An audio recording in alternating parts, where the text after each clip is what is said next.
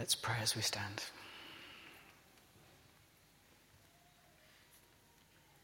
Lord, the hymn sets before us uh, a vision of uh, our own personal and corporate future. And we ask that with these words from Revelation, you would so reveal Jesus Christ to us that we may, we may be personally encouraged and corporately determined to see this future come to pass. For we ask it in Jesus' name.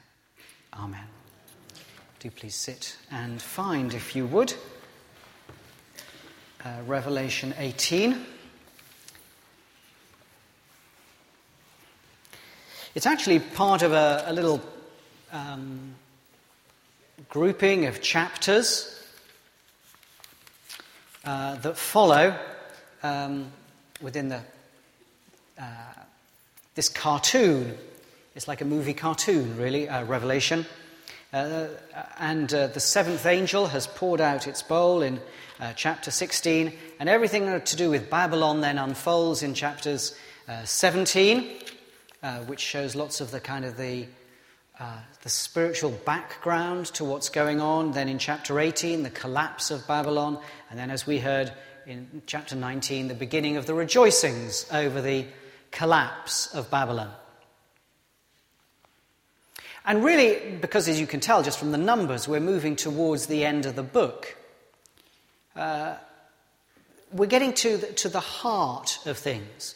Revelation is not so much this happened, then this, then this, then this.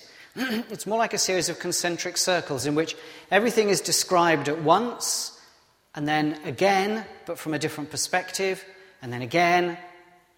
And with these chapters, we're coming now to the very heart of things. And all that has been personal earlier on in the, uh, in the, let- in the book uh, is, is now very much corporate. We've got a corporate picture of sin uh, in Babylon, and we've got a corporate picture of God's praise.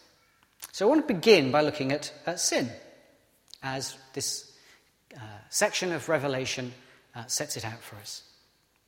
God's hatred of Babylon is not just because she's sinful, but because she's involved in what you might think of as the heart of sin the very, the very center, the very essence of sin.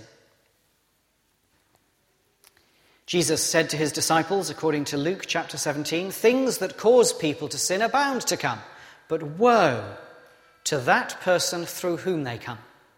It would be better for him to be thrown into the sea with a millstone tied around his neck than for him to cause one of these little ones to sin. He didn't mean children by little ones, but one of these, these people who don't have choices in life, the, the humble in status. Well, by the time uh, John is writing down his vision of Revelation, he is quite clear. He drops loads of heavy hints that uh, Babylon, uh, the, the enemy that used to be in the life of the people of God, Babylon is in fact Rome. Uh, according to uh, chapter 17 and verse 9. Uh, Rome sits, sorry, Babylon sits on seven hills. Rome, if you've been there, maybe, may, you may know even if you haven't been there. Rome famously sits on seven hills. And in the time of John, it is Rome that has seduced the nations into believing in her own invincibility, her own eternity. It's not the lapse from a particular law that upsets God so much as seeing people come to believe that it is Roman law that applies everywhere and not divine law. Rome has tried to replace God, and it was actually a deliberate policy of the Roman Empire as it went, was simply to, to take over the local religion and to kind of substitute the Roman uh, gods. Or, or, if not to substitute them, then to kind of pull them into the, the circuit of the Roman gods. And so uh, we, that's why you get in chapter 19, um, I'll choose chapter 19 for the moment for today, verse 2, you get this language of the prostitute. It's come up earlier in the earlier chapters, but that's why it's there. because it's around the use of what could have been good, but for improper purposes. God's not against empires as such, but He's against empires when they start to forget who God is. It's around the use of what could have been good for improper purposes. Uh, take a look uh, for a moment at verse, nine, uh, verse 19 of chapter 18. Woe, woe, O great city, where all who had ships on the sea became rich through her wealth. In one hour she has been brought to ruin. Babylon was famous for its uh, status as a trade city. Rome, even more so. The, the Roman Empire shoveled trade into Rome. It needed vast amounts of just stuff to keep the Roman Empire going, and it came in and went out through Rome itself. And it is an empire. It sits over what was considered to be all the earth. So, verse 23 of chapter 18 Your merchants were the world's great men. Or again in uh, verse 2 of chapter 19, he's condemned the great prostitute who corrupted the earth by her adulteries. This, this reaches out in the effect, the influence of Rome or Babylon reaches out into every corner of the world. Uh, in chapter uh, 17, particularly, the description of Babylon is of a woman dressed in purple and scarlet with precious stones, holding a cup and uh, drinking and getting involved in Roman type excess. And it was known at the time of John that the Empress Messalina was a great, uh, great one for, for clubbing. Uh, she went in, she uh, ran her own uh, clubs and orgies and was renowned across the empire. Uh, and John regards it as an abomination that power should be used like this. It speaks this language of the excess in chapter 17, of prostitution in chapter 19. It speaks of the sexualization of a public culture, the assumption of self centeredness, that uh, I can do what I want. If I want something, I reach out and I take it. That's the approach of Babylon, of Rome. And the story that these chapters have told is that uh, it has been bad in the past, says John, for Christians. It's not so bad now.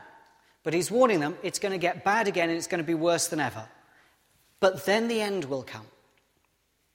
Then the overthrow will happen. And Rome will be obliterated. It's going to happen in ways that will surprise you because God's purposes are going to be fulfilled uh, not by uh, obvious means. Just look at the end, uh, if you've got the page open, uh, uh, of, uh, of chapter 17. Chapter 17 and verse 17. For God has put it into their hearts to accomplish his purpose by agreeing to give the beast their power to rule until God's words are fulfilled. I'm not going to go into all the, you can look at it later if you want, the, the, the, the beast stuff and and what have you. But basically, uh, Rome is not going to be overthrown by uh, God marching in and saying, ta da, but Rome is going to be overthrown by a mightier power, which is exactly, of course, uh, what happened. God is going to take power from Rome and give it to someone else, and Rome is going to be uh, overthrown in the process. Now, I'm, I'm claiming this is the heart of sin. But it's not just a claim, it's there in the text. Look at verse 7 of uh, chapter 18. In her heart she boasts, I sit as queen. I am not a widow, and I will never mourn. Well, in the uh, book of the prophet Isaiah, it is nice to come back to a country where we say Isaiah instead of Isaiah. Um, Uh, anyway, um, uh, Isaiah uh, uh, uh chapter 47 and verse 7. Sorry, Shelby. Um, you said, I will continue forever, the eternal queen, but you did not consider these things or reflect on what might happen. Now then, listen, you wanton creature, saying to yourself, I am, and there is none besides me. I will never be a widow or suffer the loss of children. That is said to the city of Babylon by the prophet Isaiah 800 years before Jesus. So when these words are kind of in front of us from the mouth of John, talking about Babylon, Rome uh, in uh, Revelation, the, the words are quite consciously echoed. This is the heart of the city that says, I am, and there is none beside me. In her heart she boasts, I sit as queen, I am not a widow, and I will never mourn. It's never going to come to an end for me. The party is going to go on all day and all night and all day and all night and all day and all night, and it's never going to stop.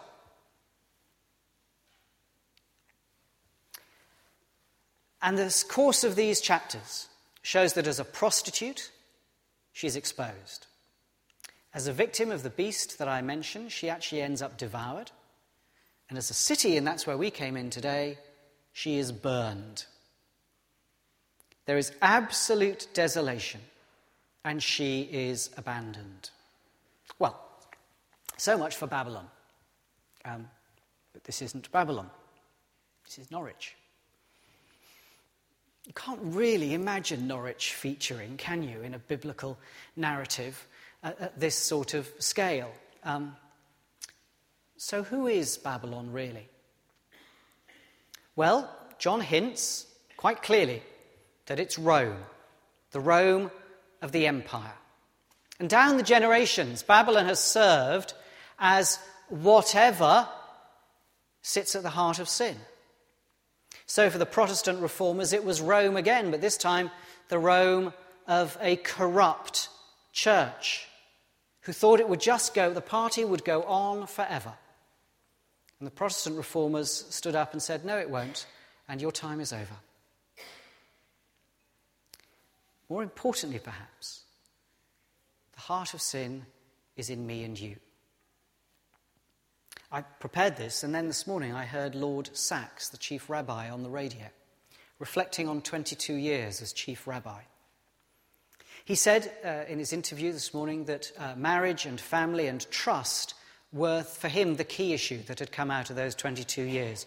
And while the government couldn't do everything, it really could do something.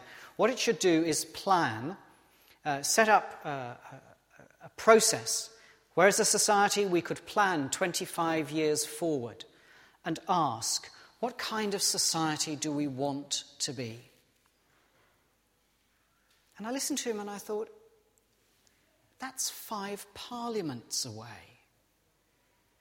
How many of you care what some committee said in 1988? Of course you don't.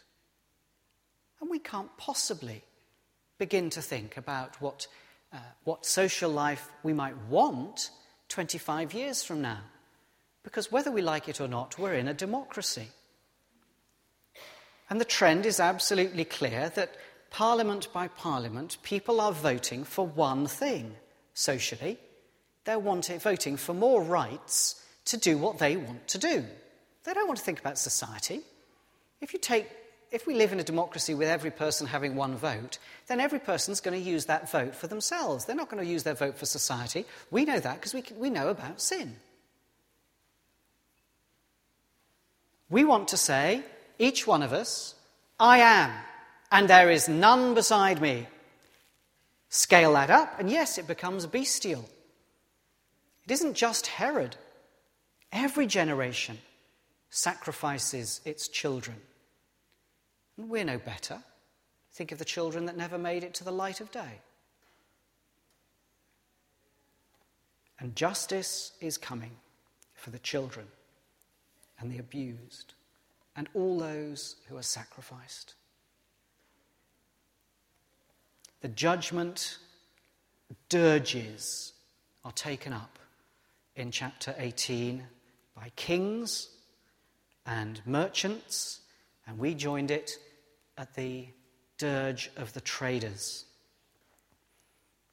the music of harpists and musicians will never be heard in you again. No workman of any trade will ever be found in you again. The sound of a millstone will never be heard in you again.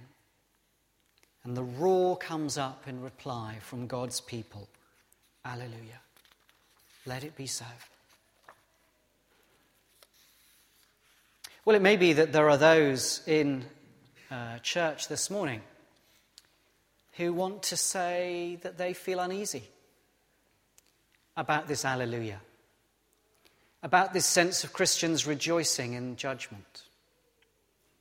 And one of the questions that comes to Christians often enough is Who are you to judge? We say, But God is the one in judgment. And the reply comes, Yes, but what about you? And the reply, of course, is that yes, I know God's judgment. The grace of God has simply met me in judgment a little early and told me what I need to do about it. So, yes, it's not that we judge, it is that God judges, and we are simply the people who know God's judgment and have thrown ourselves on His mercy. So, judgment should not seem arrogant because it is not our judgment, but we acknowledge the one whose judgment it is. And then some may say that God seems unfair after all. In verse 3, I think it is, yes, verse 3 of chapter 19, again they shouted, Alleluia, the smoke from her goes up forever and ever. And the question immediately has to be asked well, what does this mean about eternal punishment? Forever and ever. What is this judgment that goes on forever and ever? Well, this is picture language, but it does seem that eternal display, at least, the smoke going up forever and ever, is needed. The only logic in favour of saying that punishment comes to an end is the reasonable logic that the timeline of God is not the timeline of ourselves. We can trust God for his judgment because the judgment of God is made known to us literally, like his glory, in the face of Jesus Christ, the one who took the judgment.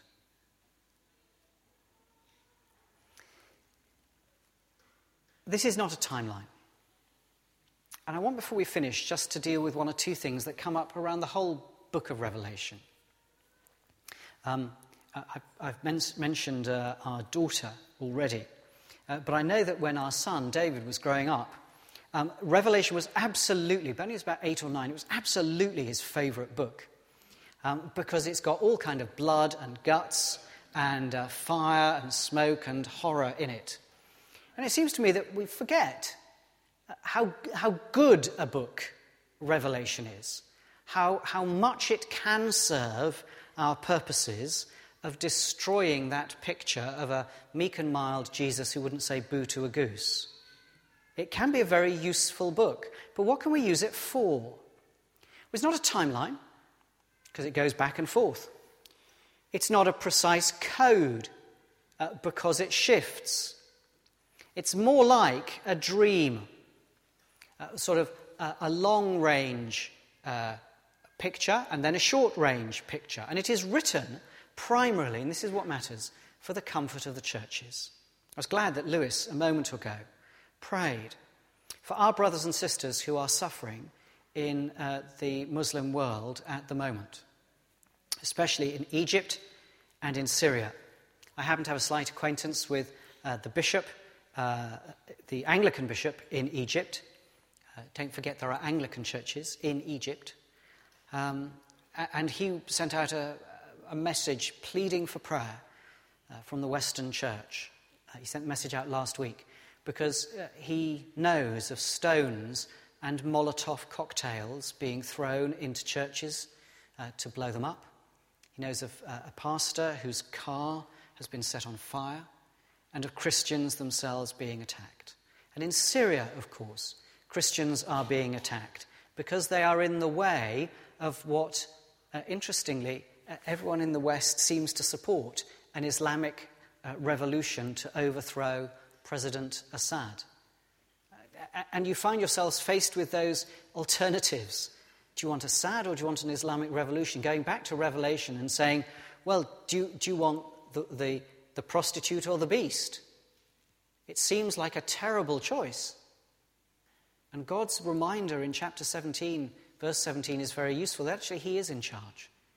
And He will, uh, what's the phrase, accomplish His purpose. Or think of the women and children of Bukavu in Congo, where there is still a high proportion of Christian believers among those who are suffering rape as a weapon of war. All of them need practical help. But all of those people, whether it's in uh, North Africa or, or Syria or uh, Congo, what they also need is a good dream. Americans and others are keeping the memorial at the moment of Martin Luther King's speech, I Have a Dream. It changed America. But Revelation is the dream. It is a vision that has already a number of times changed the world.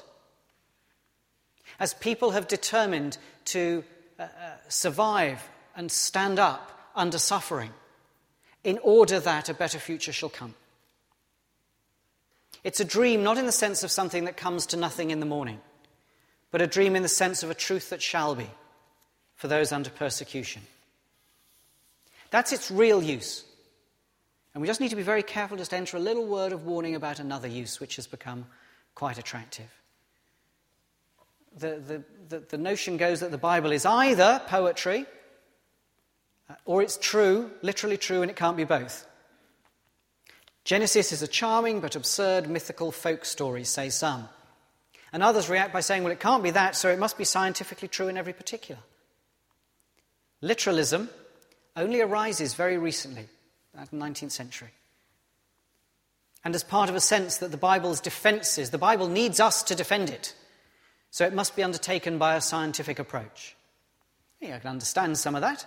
After all, John himself says Babylon symbolizes Rome. Uh, but where would that place be today? And it can be twisted into becoming whatever place makes you feel threatened. I can remember when I worked in Belgium, there were those who were convinced that the European Union was the great Satan of Revelation. Whatever institution made the UK feel threatened, that had to be the bad place.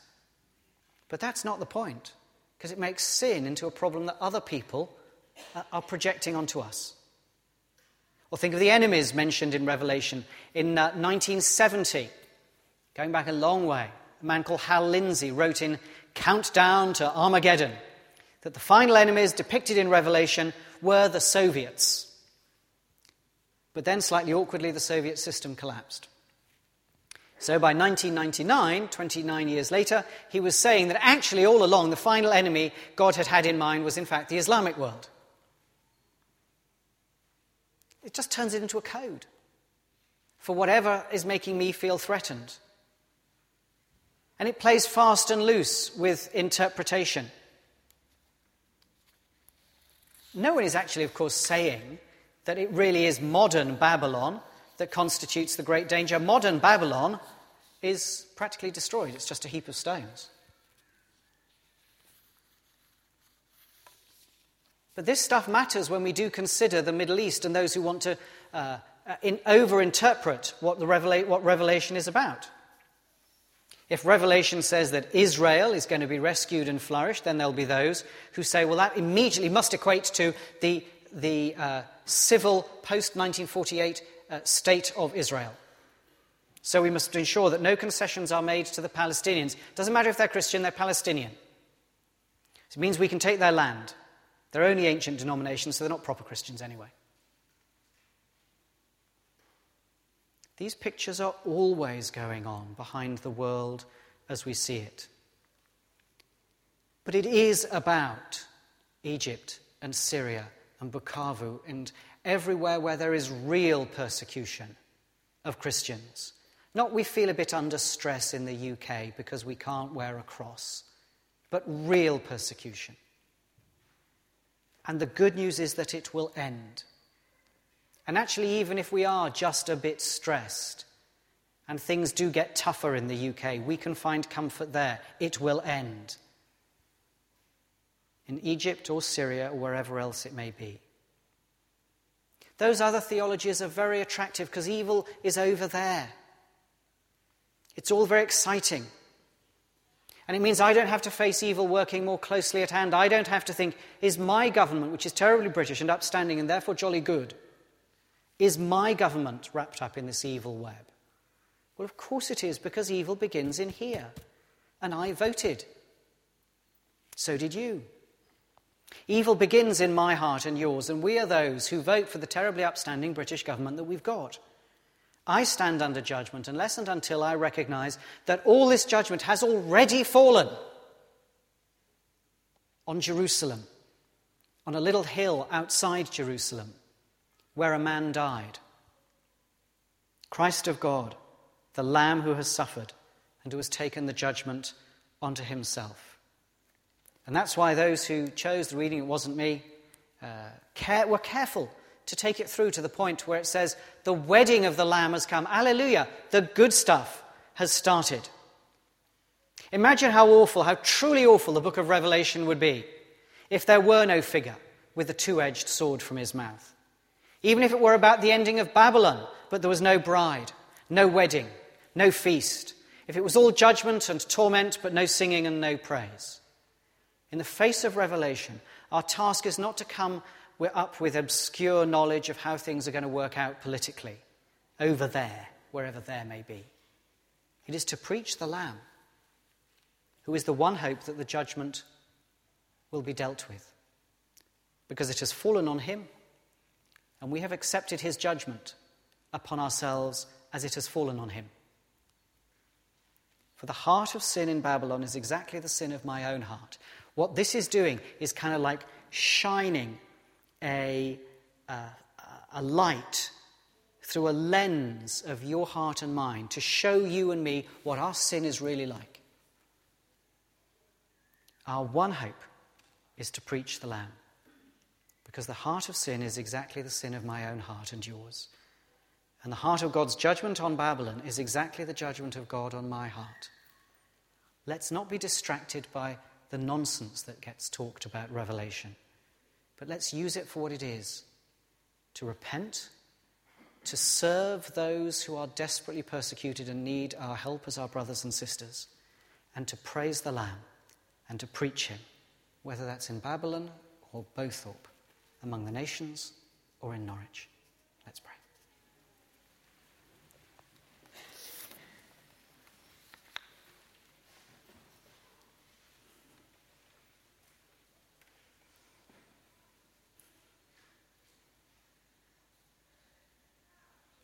Lord, we have already prayed for those in intense persecution at the moment. But we particularly choose to remember now that they are our brothers and sisters.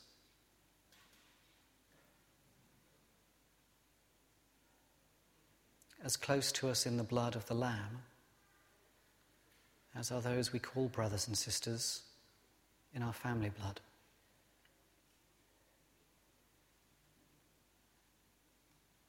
Lord, we repent of our involvement in a society that looks far too much like Babylon.